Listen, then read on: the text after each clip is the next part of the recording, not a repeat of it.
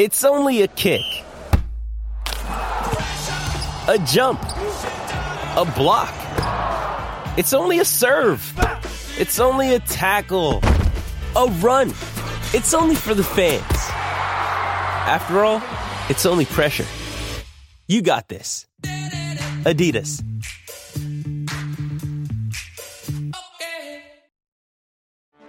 Get ready for the greatest roast of all time the Roast of Tom Brady, a Netflix live event happening May 5th. Hosted by Kevin Hart, the seven time world champion gets his cleats held to the fire by famous friends and frenemies on an unforgettable night where everything is fair game. Tune in on May 5th at 5 p.m. Pacific time for the Roast of Tom Brady, live only on Netflix. That sound is every driver's worst fear. How much will the repairs cost? Is it your engine, your transmission, or worse? A car breakdown could cost you thousands to repair, but not if you have CarShield. CarShield administrators pay your claims directly to the mechanic or dealer of your choice, saving you time and money. Call CarShield today before your next breakdown. Call 800-752-2149. That's 800-752-2149. The Natural Hat Trick with Luke Lapinski, Craig Morgan, and Jamie Eisner. Welcome into episode 251 of the Natural Hat Trick podcast alongside Craig Morgan. The natty hattie on my new mic. In stereo, Craig Morgan. And Jamie Eisner. Just, it's weird. I feel like Craig's coming in a little flat today. Yeah. Yeah, a little pitchy, actually. Uh, I'm Luke Lapinski, and I got to be honest, Craig, this is the first time I think I've ever heard you in uh, at full volume. 250 episodes. I didn't know what you sounded like. Well, that's actually a better response. It's still insulting, but still a better response than Jamie just gave me. Especially since he's the one who recommended I spend all this money. Yeah, I'm pretty oh, sure. That, that's uh, the joke went over. This, this joke went over everybody's head. If you, if you remember, uh, if you if we are recording this on, I don't even what day is it anymore? Does it? It does it even matter? No, it Wednesday. doesn't matter. It is Wednesday. I believe, I believe somebody had a flat tire today. Ah, well, let's see. Let's process of elimination. I actually didn't have one for once. Jamie, was it you? I haven't left the house in months. uh, Craig, were you actually driving somewhere, or was it just? I was trying to go to Coyotes camp. Oh, okay. Didn't Did, work so out so well. Well, no. It wasn't like some angry Minnesota Wild fan that slashed your tire because they've heard our podcast. Could be. I don't know. Okay. But I did successfully change the tire and in 103 degree heat. And being a veteran of changing tires in this heat, I actually had a towel to kneel on, so I didn't have to kneel on the hot pavement. I had gloves to wear, so I didn't have to touch the molten lug nuts. And I did it in about 30 minutes, which is probably not pit crew time, but not bad. The it's Molten Lug Nuts, a, a good band name and an awesome junior hockey team. Sounds yeah. like from Molten Canada, there, Molten Ontario. There, there's got to be a Molten somewhere in, in like Saskatchewan. Molten Lug Nuts, I like it. It's perfect. It's, it's, like just south of Moose Jaw. I'm pretty sure. Yeah, it's a suburb. If Moose Jaw has suburbs, Molten is one of them, and they have a, a, a great junior B team called the Molten Lug Nuts. All right, let's uh, let's start with the fact, gentlemen, that the as we record this, the Coyotes have an exhibition game in eight days, but um, we are 10 days away from the playoffs or play ins or qualifying round or whatever this is being called today. We're 10 days away from it starting. And there's a lot of games on every day. And I'm not leaving my house. I'm the same. I'm really looking forward to that. Um, the one exhibition game, I'm curious how you guys feel about that. I, I, think a lot of coaches were hoping they'd get at least two, maybe hmm. three, and one exhibition game. Hmm, that doesn't do a lot. I know pretty much every team out there is scrimmaging a lot right now to try and simulate that game action, but it's it's not going to happen. It's not going to be the same thing. So it just feels like we're jumping right into it. I again, I have no idea what we're going to see. I have no idea what we're going to see, even for these exhibition games. I mean, how how tightly are these games going to be checked? How how hard are these guys going to play? Like, I just it's you walk in that fine line between you have to knock some of this rust off before the games count, but nobody wants to get hurt in the exhibition round and go through this entire process and then not be able to play in the play-in games, especially if you're you know a higher seeded team that thinks that they have a longer run in them. So I don't know. It, it's going to be. It, there's so many unknowns. That's what makes it so interesting. We always talk every year about how it's the Stanley Cup tournament is always the most unpredictable playoffs in sports and good luck trying to predict what's going to happen this year.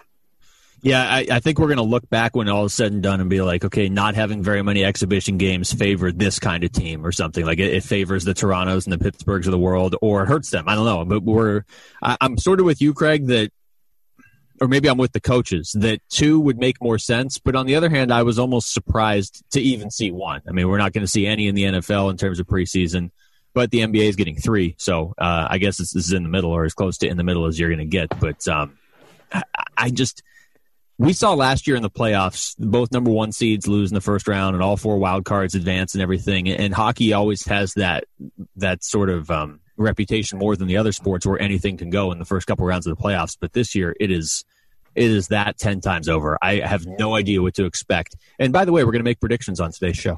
Well, and I think this further highlights the point we've been trying to make on the last few shows that the real advantage here belongs to the round robin teams because they're going to have a lot bigger, a lot more opportunities to get fully up to speed for whenever these other opponents come in, whether it's after three games, four games, or five games. But I'm not sure there's a real tangible advantage or disadvantage we're going to find specifically have for the teams that are playing in the opening round, whether they had one game or two. I think it's going to give way to what we've seen happen because you brought up the NFL and what we're going to see happen this year as well to a, a bigger extent. It's going to open its way to sloppy play across the board early on, and that's kind of what we've seen in the NFL for teams that like don't go through the preseason, like the Rams, for example. It takes them a few games to actually get up and going, and they have to fight through a lot of issues early on. You don't get a long time; it's a five game series, but I think the first couple games are going to be extremely sloppy for everybody involved. That's one of the things, actually, when I look at the Coyotes in particular, that I think is concerning. Um, their identity is a defensive identity. Now, I think defensive structure generally takes a little longer to sort of relearn to reestablish. Maybe it's not a big deal because you're playing Nashville. This is not a great offensive team. They're they're pretty similar in a lot of ways, but that's something to watch. I think in this postseason for teams that are predicated on that defensive identity, like like the Islanders, for instance. Islanders, yeah. Can they can they establish that right away and have success, or is that going to be a problem? Yeah, I mean, when you say sloppy play, my first thought is it's not going to look as good. There's probably going to be more offense, though. So I think we're all sort of on the same page there. And that doesn't mean that's going to translate to all eight of these series, but and we'll talk about the Toronto and Columbus. I don't know. I, I have a lot of respect for John Tortorella, obviously, but I'll, I'll save it till we get to that uh, that preview. I guess I, I team like Toronto, though, I feel like is in a pretty good spot in this opening round. If I were, if I had to guess, and this is, it's, it's all it is. At this point, we're guessing. This we've never been in this situation before. My guess is going to be that the only advantage is going to be for the elite offensive players.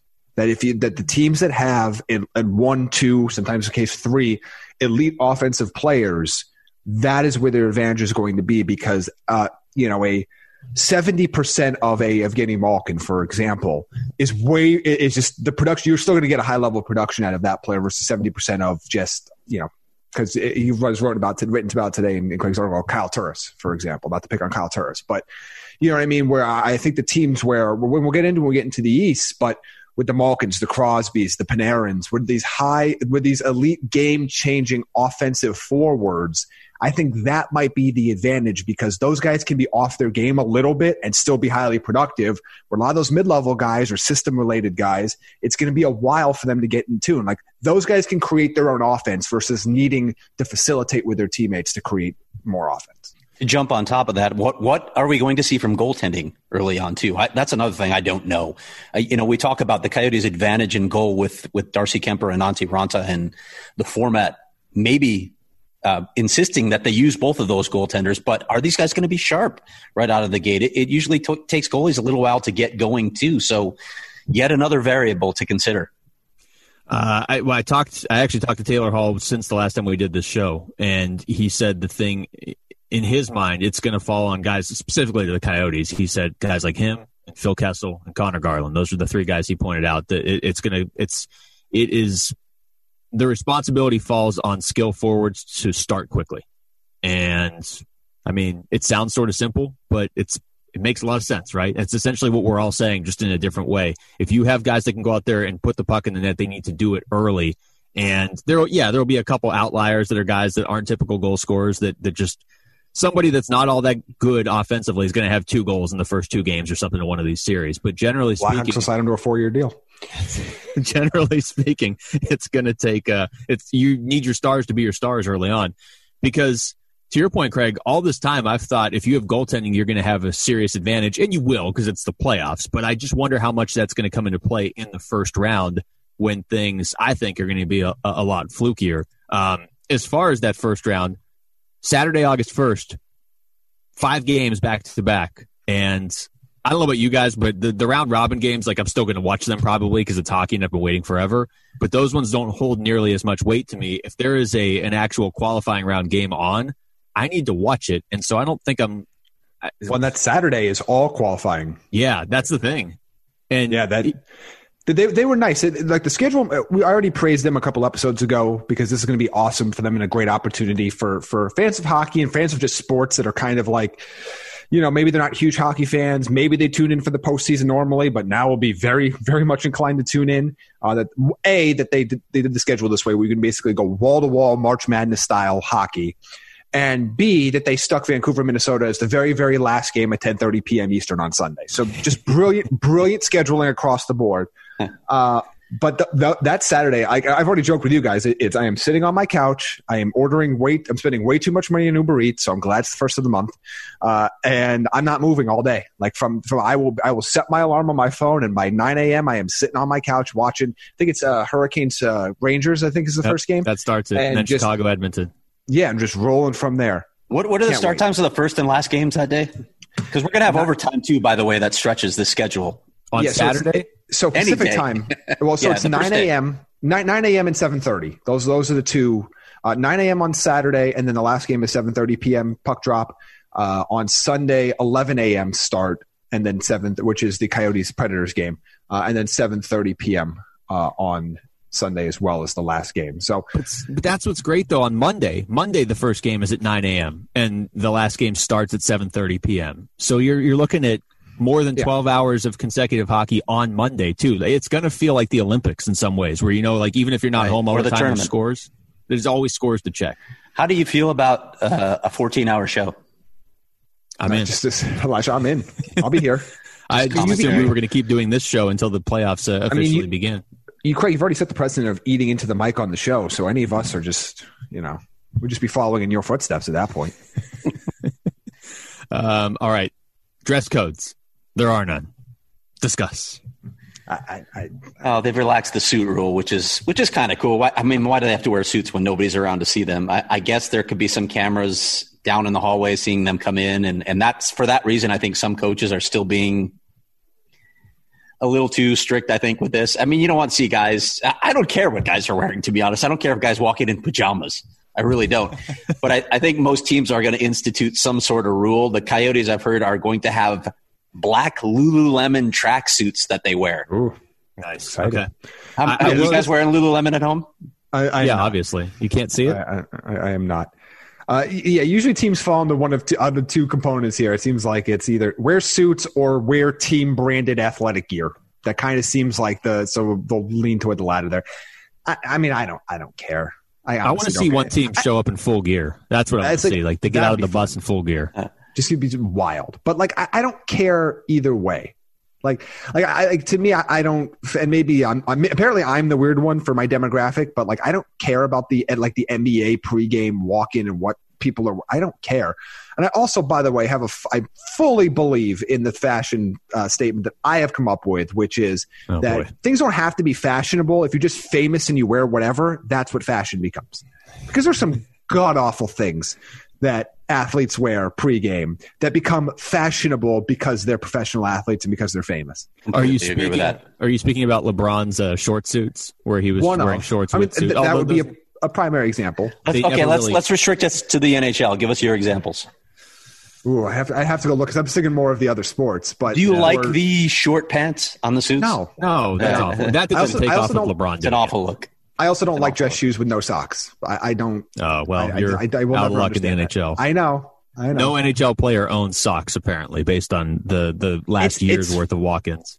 It's it's in right now, so I'm told. But I, I don't know. Just it's it's weird to me. Like I I'm not going to wear dress shoes with no socks. I've never heard anybody go out of their way to to make sure they are not mistaken for being trendy or fashionable the way Jamie does.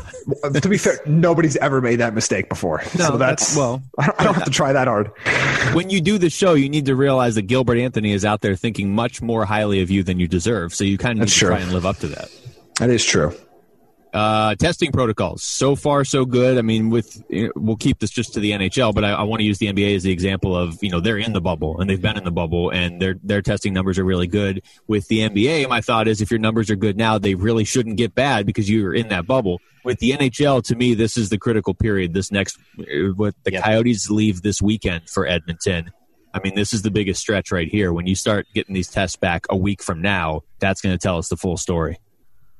Yeah, it looks like Boston's the only threat. that, that was a weird story. Uh, your GM coming out saying he wishes a couple players had made different choices. Kosh and uh, Pastrnak, who uh, are supposed to get back on the ice once they get to Toronto, but we'll, we'll see how that goes. Yeah, I Yeah, feel I like he's kind of an important player too. Yeah, I, I guess. Uh, yeah, I I mean, I guess some of those round robin teams have a little bit extra leeway because I mean, if those players don't play in those games, or whatever. But I, I don't know. It, it's I'm encouraged, but the real test is coming up, and the other test is going to be once family and friends start to be allowed, and then all the other. I mean, there there there are certain stages, and I'm not going to pretend like I can predict or anybody can predict what what's going to happen two weeks from now, considering how many things change all the time, but it's encouraging at least in the fact that they're playing it both in Canadian cities is very encouraging, even if one of the buildings is flooding. Just when we did the show last week, and I was like feeling good about this, and then you go online, and there's there's not even any particular reason that Edmonton's arena is just flooding. but uh, yeah, did you see down goes down? Yeah, I guess that's the reason. Did you guys? Uh, did you see down goes Brown's tweet when they were talking about how they need to uh, rebuild the hall? And he's like, "Well, Edmonton has to rebuild with a hall. What could possibly go wrong?" Oh, that's Pretty solid line. And it is our segue into the. Uh, should we just do like a weekly segment on Taylor Hall and his future with the Coyotes? Oy vey. Uh, I guess we could. It probably it would probably sell the show. Well, Craig, What would I'm you like gonna to let talk about, Luke? Okay. Um, my my notebook that you haven't read yet, uh, you know, which Yes. Jamie has read from start to end. Jamie had somebody read it to him. Well, no, Or he uh, got, one. I mean, I- Jamie I mean- people. So yeah, I got people. Two, have you subscribed yet, Luke? Maybe that's why you can't read it. Maybe that's why you haven't read it yet. trust me, there's going to be a party when I subscribe, and it's going to be outstanding. Hmm. Did you subscribe? I, I, I did. Oh, wow. I feel worse than it's Jamie. gonna be right the, it's gonna be the best day party. one. You th- you throw the best parties. I do. You, you guys aren't invited. You can watch through Zoom if you want. You're just going to like throw confetti around the closet you're in? Yeah. Yeah. And then I'm going to have somebody else clean it up because I'm not cleaning up this confetti closet. So Uh, the the news that I think everybody is aware of at this point is that there was a meeting, a dinner meeting between Coyotes owner Alex Meruelo, his son Alex Jr., new president and CEO Javier Gutierrez, and Taylor Hall. What happened at that meeting is depends on who you ask. Uh, it sounds like uh, an offer was made. It sounds like it was an offer that most people believe is below market value. Um, John Chayka was not at this meeting there was some confusion as to why that was the case. Uh, I, I spoke to one source that said Chayka actually planned it, and then I talked to a source that another source that said no, that's not accurate at all. Chayka did not plan it. It it's a weird look to have the team president uh, sitting in with a player. Now, if this were just a meet and greet. Maybe that's okay. And it, it's certainly okay for a, a team president to get involved in a major financial decision for a franchise. That's part of the reason he's here. But to not have Chayka there, I think is odd. And if the president starts stepping in and doing these duties, you know, handling contract negotiations, that's not a good look for this franchise. To me, it's a sign of dysfunction in the front office. when you when you talk about uh, an offer potentially being lower than what people were expecting we've touched on this before but it's hard to know what a good offer is going to look like this offseason but at the same time you only need one team whether that's calgary or colorado or some other team we're not thinking of to step in and just make a huge offer and then you know it doesn't it doesn't really matter what what all of the pandemic and the time off and, and fans not being at games doesn't matter what that has done to the market if one team steps in and is willing to to pay or overpay depending on your view Right. so I, I mean, it's gonna it's gonna cost a lot of money to keep Taylor Hall. There, there's no way around that. It is, but I, you know, it, it, I'm glad you brought up the the current market because I don't. Nobody that I know of has written extensively about what it looks like right now, and you're going to get clearly one answer from agents and another from executives, and the truth is going to be somewhere in between. But it's really hard to say right now if you know. we, we assumed all along, I think, that Taylor Hall's market value uh, on an average annual basis was somewhere between eight and eleven million, and He'd like to sign a long term contract. The Coyotes, of course, can offer the eighth year that nobody else can because they have him. But is that still the case? Not only do you have COVID, but you have a lot of cap strap teams anyway. We know the cap's going to be flat. It's it's changed the market a bit. And again, I don't have a sense of just how much. And and in that light, the offer that the Coyotes may have made Taylor Hall might not be as crazy as it as it first looked. I still think it sounds low, but I don't know at this point. Yeah, I've, I've been getting. Oh, go ahead, Jamie. So the other thing that that becomes extremely interesting, and we talked about this a little bit before the podcast, was that because you're going to see you see all these deals that go around, and um, you know, particularly in the NFL, because of some of the big deals that happen. Let's say Patrick Mahomes, for example, but you can't play around with cap numbers in the NHL like you can elsewhere. There, there are other, you know, in the NFL between where you have money on certain roster bonuses versus signing bonuses versus how much cash. Like you, you can, you can mess with cap hits. You can restructure contracts down the road, which is what's going to happen with Mahomes. It, it's not a 10 year contract, but we won't get into that. But you can, you could do all of those things to help alleviate. You have to pay the piper eventually, but you can keep kicking the can down the road you can't do that in the NHL anymore. Uh, and, you can't renegotiate those deals. You, you can't mess with cap hits like you could 15 years ago. Uh, you know, like you can't do some of those things now. And as we've kind of seen across all, well, this is, goes to pretty much many companies, but let's go with stay in sports. Everybody's kind of plans ahead as the best case scenario for the cap. And then everybody's kind of scrambling across the entire sports world to figure out how we get back there now that things are going back nobody could have predicted this this pandemic happening you know two years ago in this but general managers at least by and large tend to kind of have an idea a range of where the cap is going even whether it's one year two years three years down the road how close it is to a cba being done all that other, all those other factors. So deals are kind of done with that in mind. And even if it's not specifically about the coyotes but more general managing in general across sports it becomes an issue when all of a sudden, not only is the cap not going up, but in a lot of cases, it's going down in other sports and staying flat in the NHL for a while. And we don't exactly know, depending on certain revenue, when fans are allowed back in the stands. We don't know exactly when that curve is going to start to go up again, uh, as far as the salary cap goes. So that creates all this, all these issues, and it probably takes more teams out of the running for a big free agent. But it also, like you said, Luke, it only takes one. That's all that matters. One. I have a feeling we have uh, one or two Taylor Hall questions in the listener questions portion. So I feel like we should get to the previews here so we don't have a nine hour podcast. But before we jump into those, any any of the awards finalists that have been announced that you specifically want to talk about? I wanted to make one more point on the Chayka thing before this. Uh, I know there's a lot of speculation that maybe his job's in jeopardy now because Javier Gutierrez stepped in here. I don't sense that's the case at all. In fact, I think that's just wild speculation. Uh, John Chayka just signed a contract extension. It runs through 23, 24. He's not going anywhere. Uh, I've, I've had brief conversations with Alex Meruelo, and he's raved about this guy. He's not going anywhere. I don't think they're moving him out, or this is some sort of punishment for the league investigation into fitness testing players before the, the draft lottery or the, the draft combine. None of that's at play here. It's just a it's it's a weird look here. And again, as I said earlier, if this becomes a habit with the team president, I, I, don't think that's a good look for the front office. In terms of the uh, the finalists, I know we talked about uh, our own predictions a while back, and I know neither one of you guys had David Pastrnak as a finalist for the MVP, and I don't have a problem. Obviously, Draisaitl should win, MacKinnon should be the runner-up, and Panarin has done plenty to be a finalist, so I, I I'm not going to argue with it. But can we just go ahead and say that Pastrnak will never be a finalist for the Hart Trophy then, if if what he's done this year is not good enough? Unless we have a repeat of one of the that year where Jamie Benn won the scoring title with like 17 points from I don't know six or seven years ago. Especially when, it, when he doesn't show up in time for camp. it's going to be hard to get multiple wingers on on that in, in theory Vegas stage. Obviously not this year, but it, it's going to be difficult. 48 goals though in 70 no. games. I mean that Was, yeah. Yeah. You know the one that bothered me even more um, when when I looked at the Calder finalists, uh, the top two were pretty obvious Yeah. Cale Makar and, and, and, and Quinn Hughes. But to have Dominik Kubalik on there, and I'm, a, I'm obviously a Blackhawk fan. Yeah, But I, really thought Mackenzie Blackwood belonged in there. Uh, goalies, I think, get overlooked in this all the time. And I, I thought he did far more than enough to, to at least be a finalist. Or Elvis.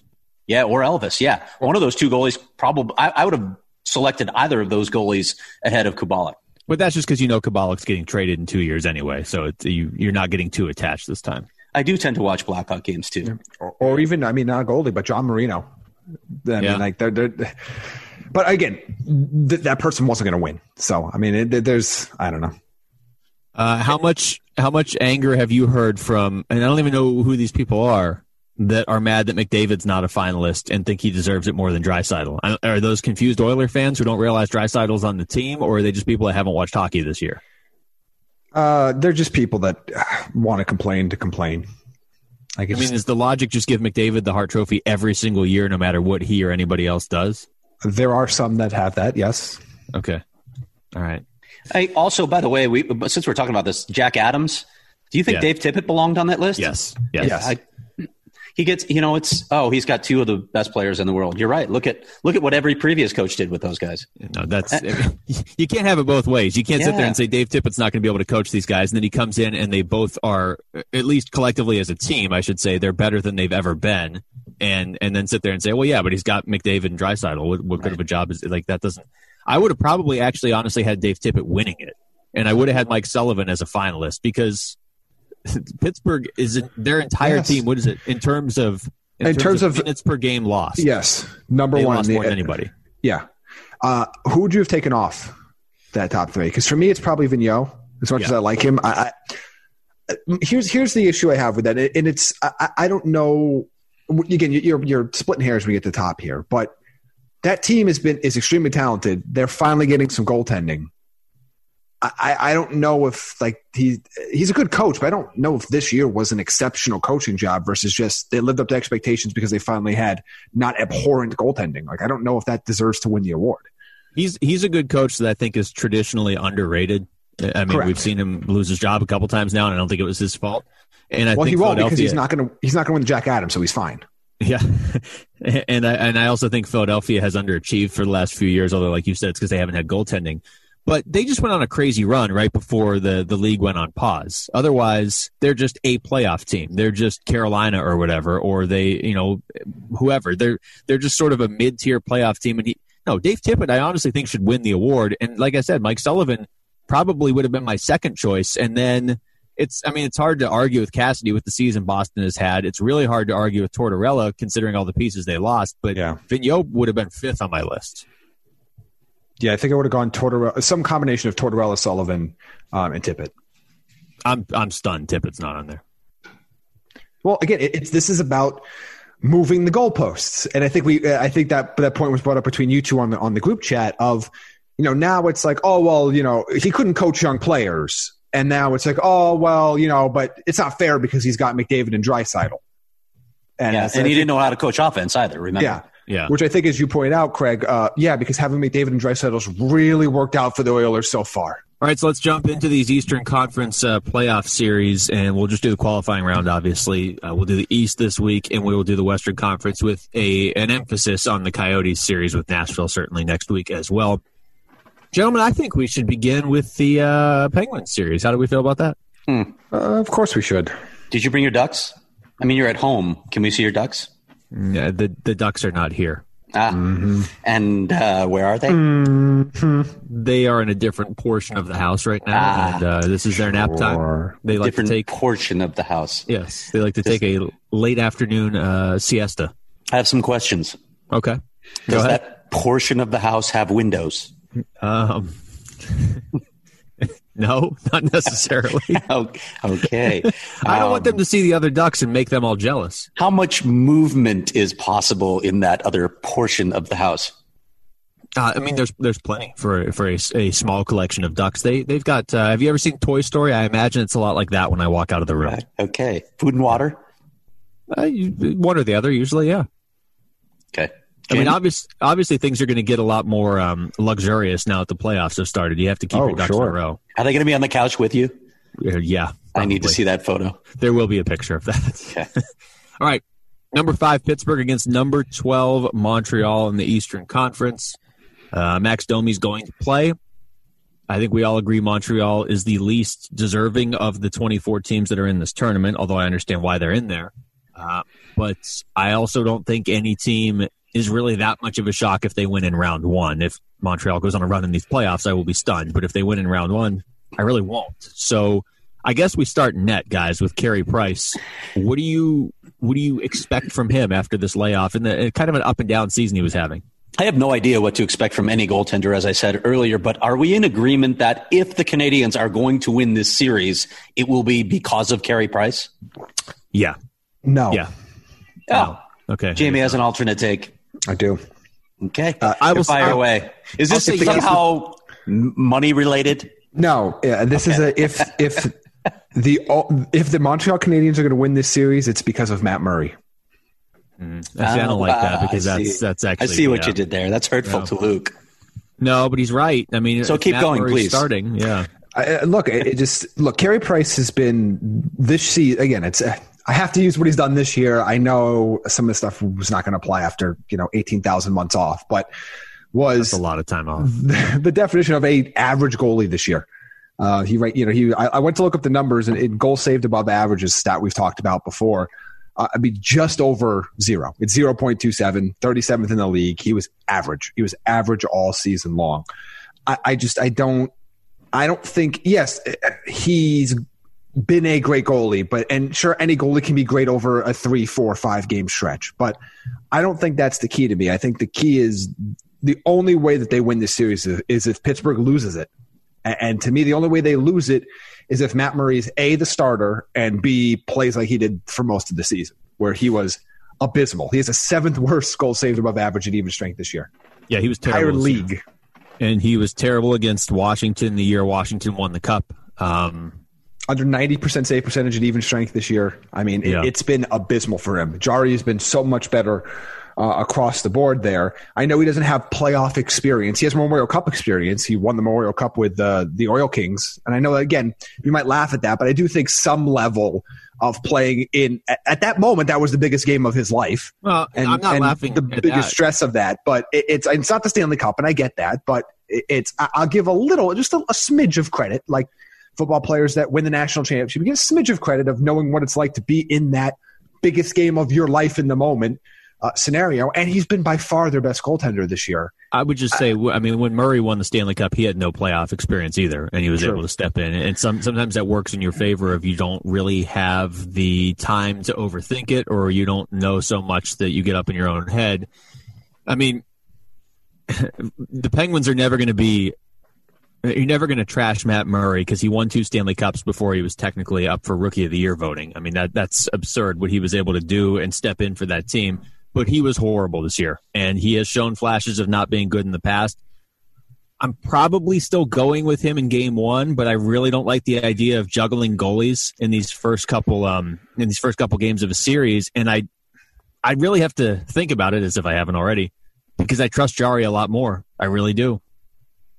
If this if this series was starting not after a four month break, I would go Jarry for sure because he was in more. Although Murray, I guess, did play his best hockey towards the end of the regular season, but I guess I, I in, in a lot of ways I am more. The way Montreal wins this series is Carey Price has to play very well and frustrate the Penguins' offense. But yeah, I think it would look a lot like that series against Philadelphia in 2012, where they just kept scoring goals and it didn't even matter because their goaltender was giving up. In that case, Marc Andre Fleury was giving up more goals. So there's I just- definitely a path for me where Montreal could win this. I just, I just don't. uh, Of all the series that I look at, I think this one's the most lopsided. I, you know, look, you can talk about Carey Price, and I, you know, I, I said that that's the one way they win. I, I do believe that, but yeah, I, I suppose if, if Matt Murray is awful or Pittsburgh's goaltending is awful, I just think Pittsburgh's so much better, and they're healthy now. Jake Guentzel's back. This, Yes. and, and again, we don't know what to expect from that, but Pittsburgh, Pittsburgh did this with somewhat with smoke and mirrors with the injuries they had. They're going to be healthy. They're so much better than Montreal. I don't think this is going to be much of a series at all. Pittsburgh's going to sweep this or win it in four games. Almost like their coach should have been a Jack Adams finalist. Yeah, you for know, the job huh. he did over the course of the season. It's an interesting in thought. my other concern too with Montreal is what happens when that top line is off the ice. I mean, that, that top line is was it's sneaky, really, really good this year with Danault, uh, Gallagher, uh, and Tatar. But when that line's off the ice, they don't have enough pieces there. I love Petry had an extremely underrated season, but I don't think it's a particularly deep D core. Like I said, Price has been average. Yeah, he could have some big games, but he's been average all year. Uh, I, I, I can't see a way Pittsburgh plays even 90% their best and loses the series. Like they would have to just completely implode. It is the most lopsided series on paper. I'll give you guys that. Again, though, the four month break, coupled with what we saw last year with Tampa Bay losing in the first round and Calgary losing in the first round. Now, to be fair, Colorado and Columbus last year, the two teams that beat them, were much better than Montreal is right now.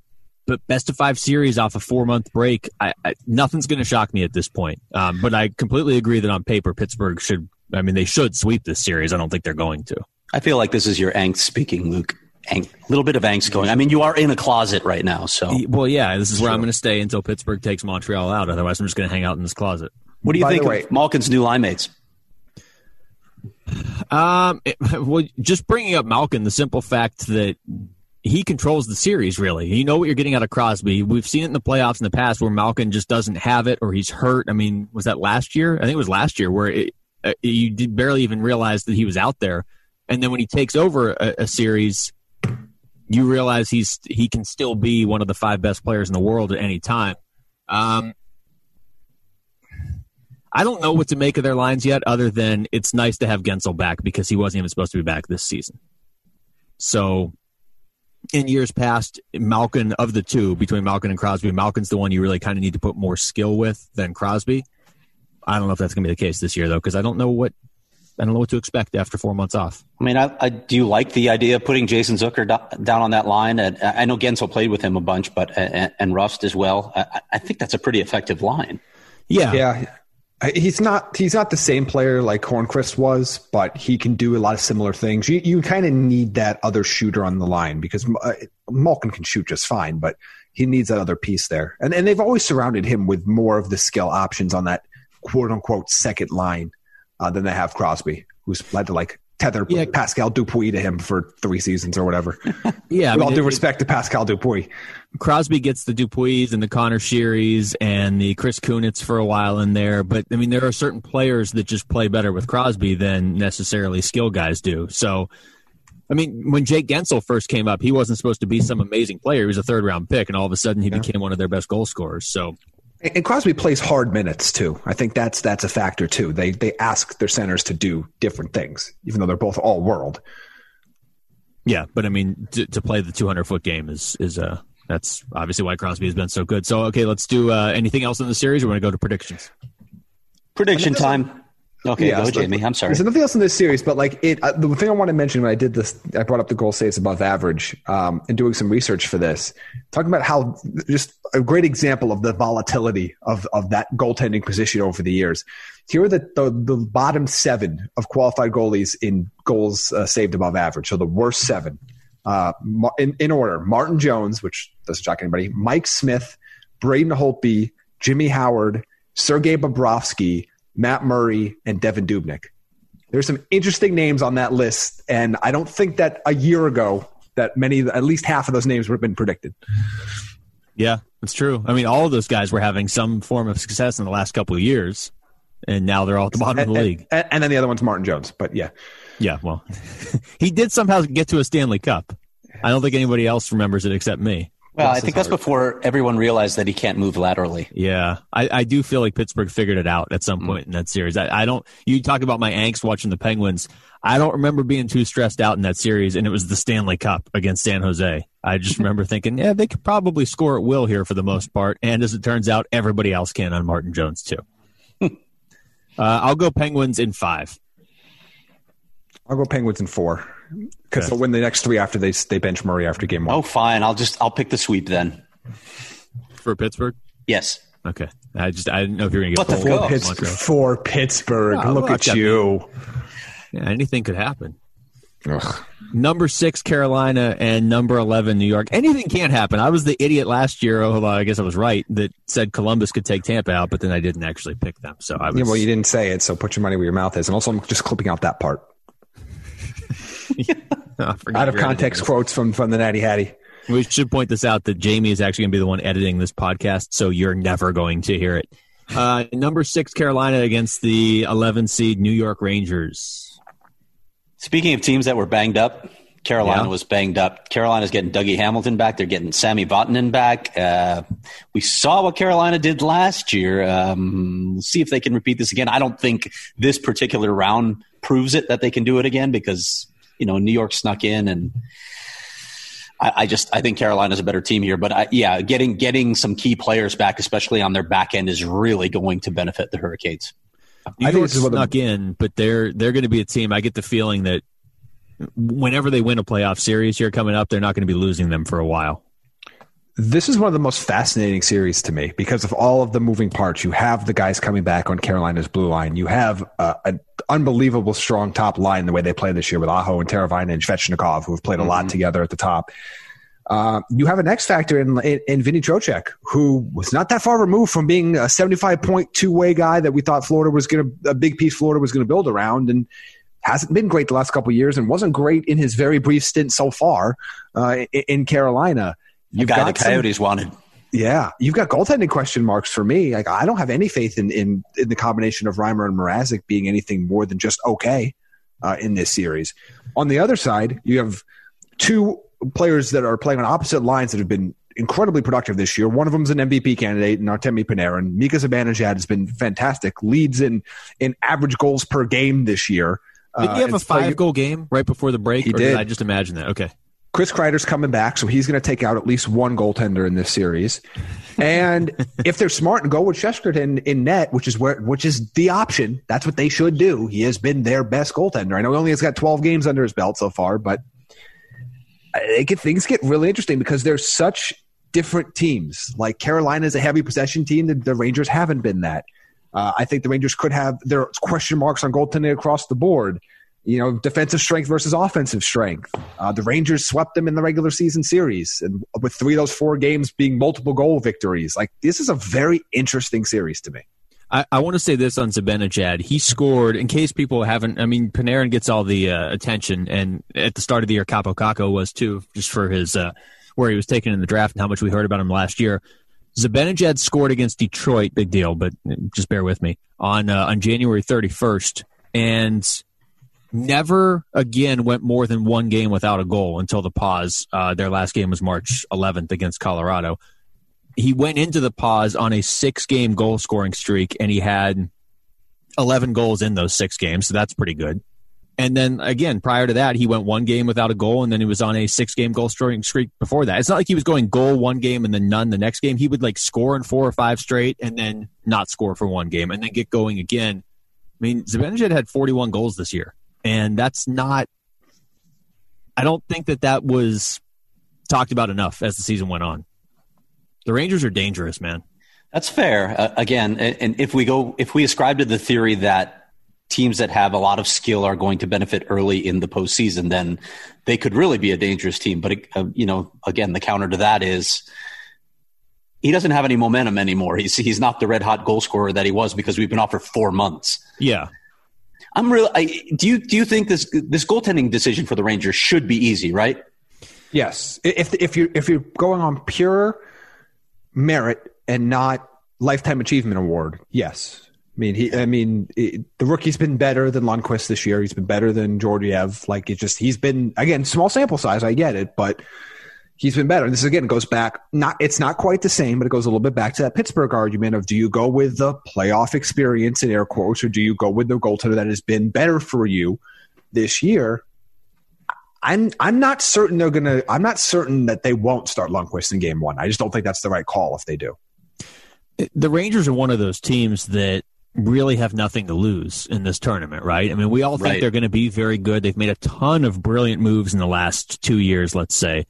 But if they go, if they get swept by Carolina, you're all still going to feel good about the Rangers going into next year. So, in that regard, I'd almost say, yeah, just go with Shesterkin because he's your future and goal anyway. But more importantly than that, you don't you don't think about your future in the playoffs. He gives you your best chance to win right now. Now, I get the counter is Lundqvist has been here before, and when he's on, he's on, and he, we've seen him carry this team in the playoffs before.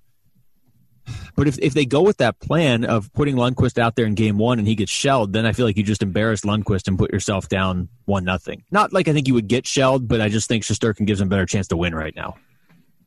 Yeah, I do think he's a better goalie. I, I think that's what you have to go on in in the end. Uh, mean, there's there's a a train of thought that says maybe Hen- Henrik Lundqvist can be the guy that sort of shepherds this young core into the future by playing the way he can play in the postseason, getting them a series win, and then then suddenly they take off from there. I mean, there's a lot of ways you can look at this, but if you're simply going on who the better goalie is this season, I don't think Lundqvist can play. Uh, Dougie Hamilton's return, he kind of touched on that, but that that is big. And uh, Artemi Panarin coming off the, um, he's going to finish third in MVP voting. But I mean, he he has I don't want to say the Rangers are his team because again, Zibanejad has been amazing, and they they have built a pretty balanced uh, group behind those two. But he's certainly the one that can just take over a series out of anybody in this series. It's funny. I have a, a, a weird sort of I had a weird memory of him in the postseason until I went and looked at his postseason stats because the postseason performance that sticks out in my mind is that year the Blackhawks got swept by Nashville in the first round and they couldn't score at all. And Artemi Panarin was just invisible in that series. But if you go and look at his numbers overall, that's really the only down year he's had in the postseason. Yeah. He's been a good postseason performer. Yeah, you just assume he's going to show up, and if that series goes five games, he's probably going to have six points somehow, whether it's two goals and four assists or whatever. He's he's probably, and this is why I mean, when we get to predictions, I feel pretty good about the Rangers because him and Zibanejad, I just feel like they will produce. I don't feel, especially with Panarin, I don't feel like he's going to be overwhelmed by the moment because he already has a ton of experience in these moments with Chicago. So who you got, Luke?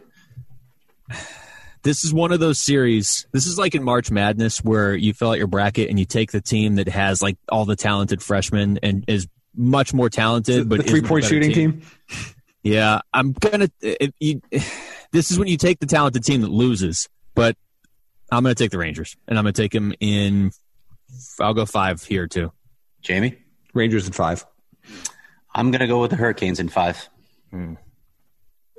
I don't Not, doubt that Carolina's a better team right now. Uh, this is to, I like my, the I like the return on the on the back end. I, I really like the fact that Carolina's getting healthy. Yeah. That's two series we've talked about, and each of them had a really big player come back that may not have come back uh, if if there wasn't a pause in the middle of the season. Yeah. Mm-hmm. Common theme uh, in this postseason. Yeah. Yeah.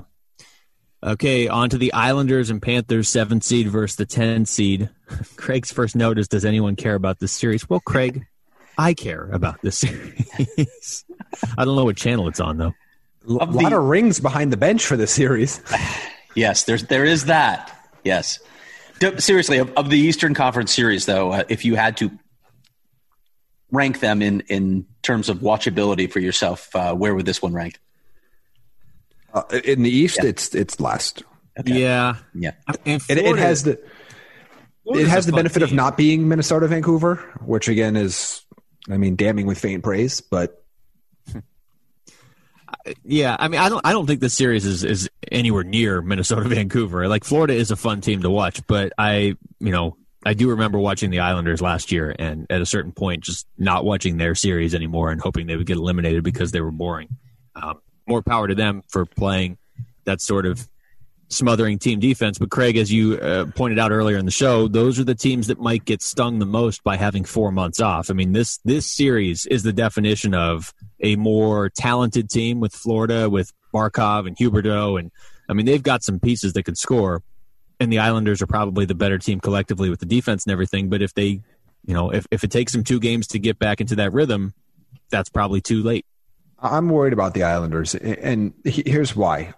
One, we've already touched on it that I feel like their defensive system, and that's a, that's a structure based team that might not be able to get back up to speed after one game.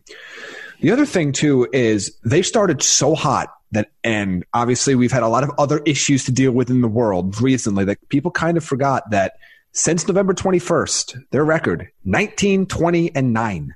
They're yeah. 19 and 29 basically since Thanksgiving. They have, they were not playing great hockey. Uh, so my those two things together have me concerned. And look, the Panthers have a lot of flaws on their own, and the biggest one is that they're paying ten million dollars a year to a goaltender that hasn't been able to stop anything this year. Yes, but if, if he shows up though, that's probably lights out for New York. But it is, he, yeah. that's a big question. That's a that's a huge concern for Florida. I if agree with Jamie on that. If he's just average, If you tell me right now he'll give up exactly three goals a game every game, Florida wins this. Florida can sweep this series. Yeah. But he's been giving up three goals in periods. He's been giving year. up three A goals lot. on one shot. Oh, I mean, look, like remember the jokes that we were making, I was making with you all year about bet Florida Panthers overs Yes. uh, because of the way that the They structure, like every over? game they played allowed was like seven to nine goals every single game. And because they would give up three or four and then have to claw back the entire rest of the game and, and then come back and tie it. That's why I think That- this could be an interesting series. It could be. Th- this is a one player series for me. The, the Florida has way more firepower than the Islanders do. It, it's to me, it's all about whether Bobrovsky plays anywhere close to what his past performance has been. If he plays like he's done all year this year, this will be a close series. If he plays closer to what not not even Vezina caliber, but just like a good goaltender, Florida should win this series. What do you make of the coaching matchup? I, in most cases, I'd look at this and say, well, you know, Joel Quenneville is one of the best bench tacticians I've ever watched. His in-game adjustments are really good, but the guy he's going up against is without question one of the best coaches in the NHL. I mean, do we just consider this a wash? I would still give I maybe give the edge here slightly to Trotz only because he's been with his team longer. Yeah. you know, he, I mean, I mean, fair. I mean, because this is you know, Quenneville hasn't been quite with this this unit quite as long. There have been pieces they moved out. I mean, so it's I, I I don't know how to quantify that for this series, but this is the best coaching matchup of the first round, No right? question. No Yeah. oh yeah, oh yeah. Yeah, I mean, two of the all-time greats. I don't know. I'm, I'm interested in the series, and, and it's sort of to Jamie's point. I mean, if Bobrovsky, if he if he takes over the way he has certainly numerous times in the past, then I think Florida wins this fairly easily. But I, I can still see a scenario where Bobrovsky looks kind of shaky, not terrible. He can't be the way he was at, at stretches during the season where he was just awful. But if he's just, you know, if he's okay, I still think they could win. Even if he's kind of bad, I still think they could win this series. And the Islanders Maybe. did close out the season losing 11 of their last 13, which, like you said, doesn't Yeah. mean anything. The flip side of that is I would look at the start of the season. How quickly could they start out of the gate? They lost three of their first four, too.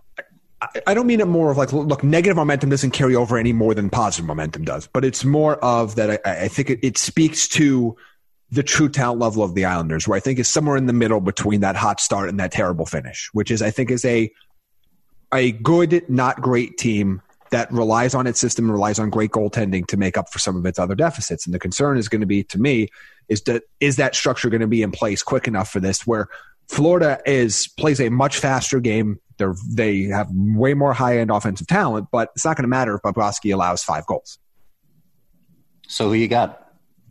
Uh, I'll, I'm taking Florida in four. I'm taking Florida in five. Yeah, I'm going Florida in five, too. I'm just going to pick five for every series, apparently. Well, not the last one, but um, I, I, I'm on board for that.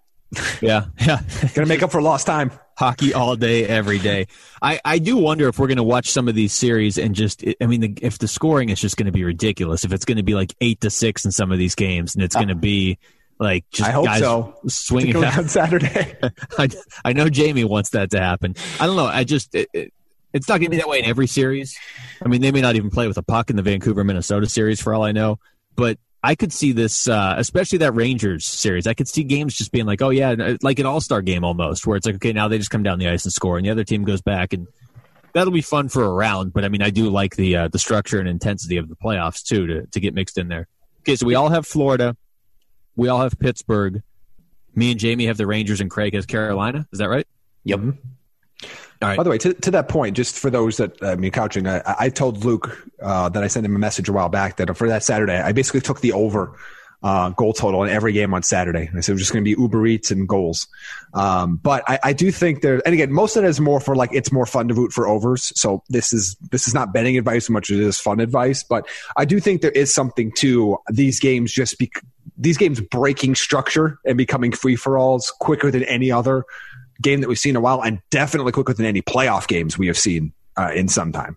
At least the first couple games. I mean, if that goes on for too long in the series, Trotz will go out there. He'll just grab a stick and play defense himself if he has to, because Trotz likes structure. But uh, And- but I and the books will first adjust. Couple. Yeah, yeah. Uh, okay, final series in the Eastern Conference: number eight Toronto, number nine Columbus. I saw. I don't know where I find these people, but I saw an argument from a fairly reputable name about how Mitch Marner should, if he's not going to be a Selke finalist this year, should be considered in the very near future. The list of uh, of centers that should be Selke finalists, and, and even wingers ahead of Mitch Marner. Nothing against Marner, who's a great player, but Uh, hmm. Yeah, no. Okay. That, that just it, it, Moving right along. Did you see uh, the uh, the line that the Leafs rolled out? I practice? did. The nuclear option. yes. Indeed. Are we going to see that? Was he just teasing people? I, think feel like just he. teasing. I feel like he threw it out there because he knew the the media would run with it, and then Columbus at least has to be aware of it, right? As if they weren't already. We're talking Matthews, Tavares, and, and Marner. Yeah. That's the nuclear option. I would love to see that line play at some point. You're going to see it. I hope so. I definitely think we're going to see it. Are Unless we going to see a Toronto- five on? Are we going to see a five on five though? Yeah, I think we will. I thi- We'll see it late in the game if Toronto's losing, or we'll see it. I I, I don't know exactly how many minutes we're going to see it, but I guarantee you we see that three times at least in this series. I mean, it's the playoffs. You have to. There's no. There's no. Uh, there's. You're not saving anything for the next round if you if you're in any sort of danger. So yeah, it's, Especially for the Maple Leafs. Like it, that. The, Listen, uh, forwards and offense are not the problem for Toronto, as we know. Um, it's, it's the other end of the ice, and one of the big names there is Tyson Barrie, of course, who uh, I think a lot of people thought would fit like a glove when he came to Toronto, and well, he, he hasn't. did not. The glove shrank, or I, I don't know what happened, uh, but they really need him to find his game because Toronto, as we've been saying all season long, needs improvement from its blue line.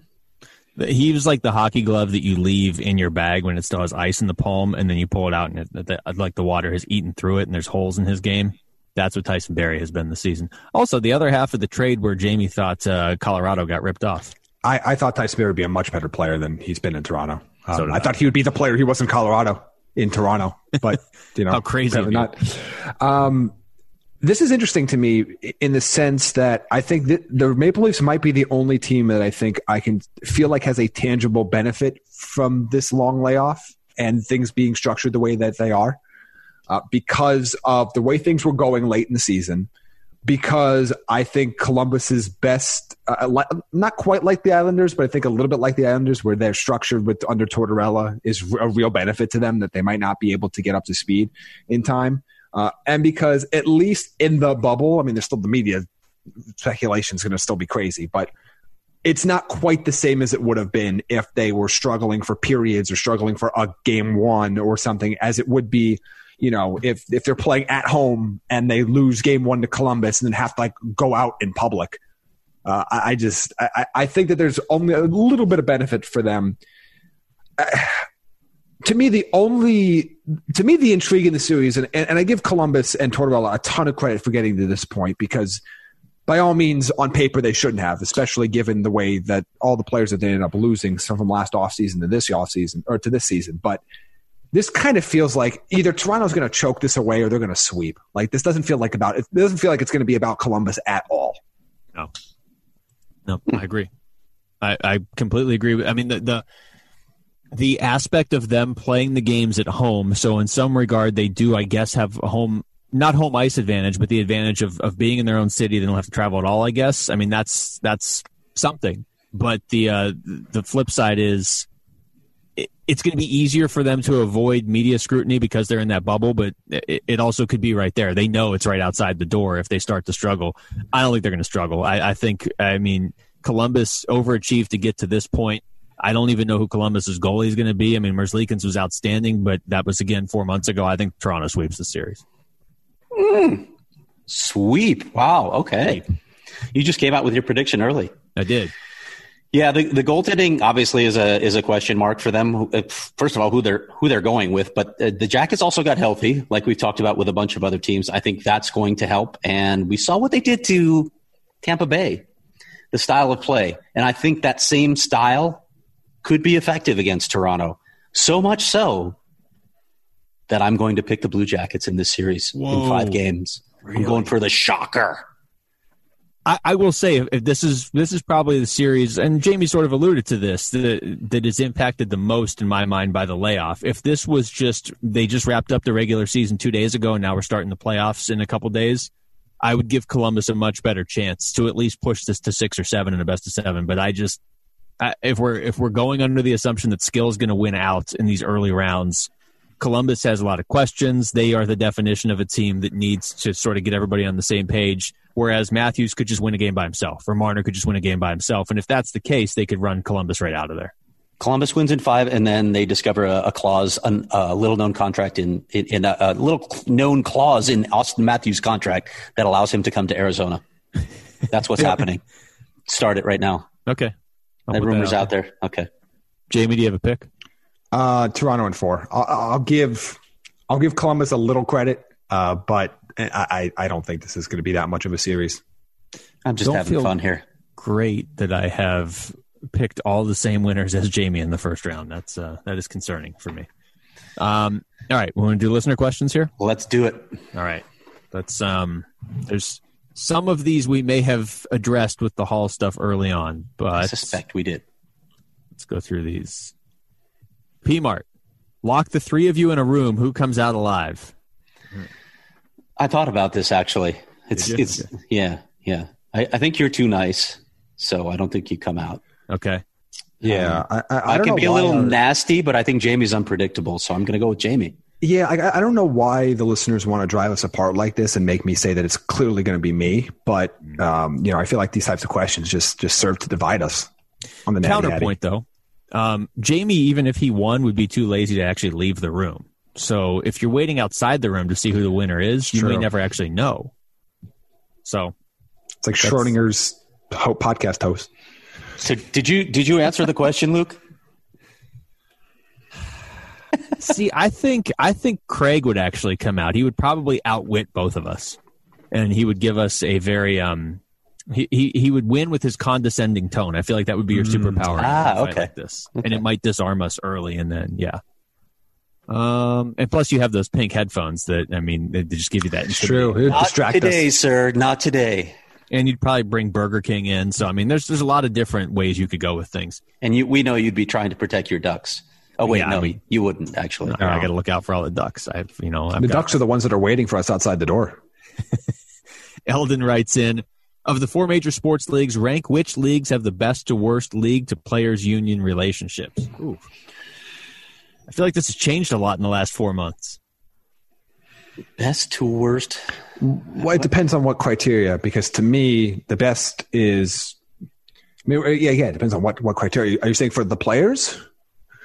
I think he's um, just saying overall relationships. So, like, like which which working relationship? Work, yeah, okay. which ones work together the best? I would say the NBA is number one. And I would yeah. say the, I would go yeah. NBA, NHL, baseball, football. Although football's been a lot better than baseball in the last couple months. Yeah, it's easy to uh, you know work with the players when you don't give them guaranteed contracts. So yeah, yeah, it's true. Jamie, any any thoughts here before we move on to Dangle Snipe Belly's questions? No. wow, somebody actually asked a non-hockey question, and Jamie didn't jump all over it. Oh, I mean, I, I said it like it, it. It depends on what the the criteria is. Right. Because this, this it is, just relations, everything is not, is fine and dandy until you actually have to negotiate something, and then everybody hates each other again.